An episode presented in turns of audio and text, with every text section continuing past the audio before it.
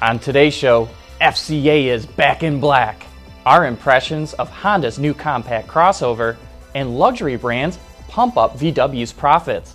All that and more coming right up on Autoline Daily.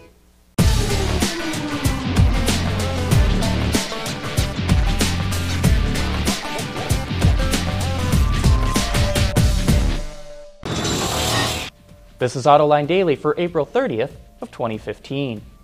Fiat Chrysler posted its earnings for the first quarter, and overall, the results are pretty good. The company sold close to 1.1 million vehicles in the first quarter, a drop of almost 2%. But despite the slide in sales, FCA's revenues were up nearly 20%, falling just short of $30 billion. Its earnings before interest and taxes was close to $890 million, a gain of 190%. But most importantly, the automaker's net profit is back in the black, coming in at $103 million. You know, we've told you how important it is for an automaker to have a strong luxury brand in its lineup, and VW has three premium brands to pump up its bottom line. The VW Group sold 2.6 million cars in the first quarter, and while Audi, Porsche, and Bentley only account for 443,000 of that, they make up more than half of VW's operating profit. Of the $3.7 billion the group posted in operating profit, the luxury brands accounted for $2.5 billion of that, or 67%. Bentley made more profit than Seat, despite selling 135,000 fewer cars. And this shows why GM is working so hard to turn around Cadillac and why Ford is now doing the same with Lincoln. You know, normally when an automaker comes out with some pretty lofty, expected fuel economy numbers, we think they'll go down around the time of the vehicle's introduction. Certainly not up. Well, Volvo has certainly turned that convention on its head as it gets ready to launch the all new XC90. With some tuning to its plug in hybrid powertrain, the automaker was able to reduce CO2 emissions by nearly 17% to 49 grams per kilometer, which is well ahead of Europe's 2021 goal of 95 grams. Fuel economy also got a shot in the arm and now comes in at 2.1 liters per 100 kilometers, or the equivalent of 112 miles per gallon. Since this is on the much easier Euro test cycle, we expect it to really be around 77 mpg, but that's still pretty darn good. And don't think performance was sacrificed to improve emissions and economy. Horsepower is up slightly, and the 0 60 time has dropped. Look for the all new XC90 in Volvo showrooms this spring. We'll be back with our impressions of the Honda HRV right after this. AutoLine Daily is brought to you by Borg Warner. Feel good about driving. Bridgestone Tires. Your journey, our passion. And by Dow Automotive Systems, breakthrough technologies for lightweight vehicles.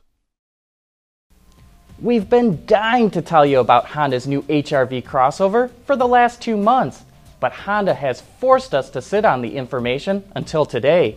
It's unusual for a car company to embargo information for so long, and we think that has to do with delays at its assembly plant in Mexico. More on that in a moment. Built off the Honda Fit, which is built at the same plant, the HRV will face off against competitors such as the Chevy Trax, Kia Soul, and soon the Mazda CX3. It comes in three trim levels LX, EX, and EXL Navi. The base price starts just a shade under 20 grand with a standard 6 speed manual. A CVT is offered for $800, while all wheel drive adds $1,250, and you can only get it with the CVT.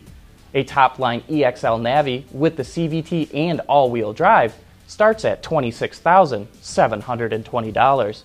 Since it's larger and heavier, the HRV gets a bigger 1.8 liter engine compared to the 1.5 liter in the Fit. It produces 141 horsepower, resulting in a ratio of about 20 pounds per horsepower, which puts it in the slow category. But as long as you're not trying to hoof it, the HRV is a totally comfortable and competent car. A front wheel drive version is rated at 31 miles per gallon, all wheel drive is rated at 29. Honda forecasts that it will sell 70,000 HRVs in the first year of production in the US market. But dealers thought they'd have this in their showrooms last December. Honda ran into problems launching the Fit at its plant in Celaya, Mexico, and it looks like it had problems launching this one too. Nonetheless, the crossover segment is red hot, and the HRV will undoubtedly help Honda pick up market share. We'll have more driving impressions coming up in the seat time section of our website. And coming up next, John has answers to your questions and comments, and you said it. For the people at Dow, racing is a sport and a science. We enjoy one and learn from the other. But like most competitive people, we like winning at both. This is the human element at work. Dow. Hello to all of you out there because now it's time for You Said It. David Gold heard our report that leasing a car is $5,000 cheaper than using Uber for all your transportation and had this to say. Many of us would gladly pay $5,000 per year to have productive time to get serious work done while being driven. And Harsha V says, the one thing I think the lease analysis may have missed is parking. In cities like New York, San Francisco, and Chicago, parking a car is not only frustrating, but also expensive. You know, David and Harsha make really good points.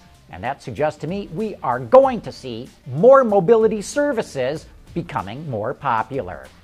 Boy, people loved our show, the after hour show that we had with Sandy Munro talking about his teardown of the BMW i3. Kevin said, Thanks, there is no other show where one can get this kind of info. Don Braun said, It was so good, I saw it twice. And Rick Radner said, Super interesting show. Sandy Munro is bloody brilliant, smart, good at explaining the tech, and funny to boot. Michael Galvin said, I found it enlightening that none of the Detroit automakers were interested in the report's conclusions. But a lot of you were not that impressed with the Autoline This Week show that we did with Margo Oge, the former EPA director. Mickey Mulder said, Since you are an intelligent person, you surely know that CO2 is not a pollutant regardless of what the politicized EPA reports.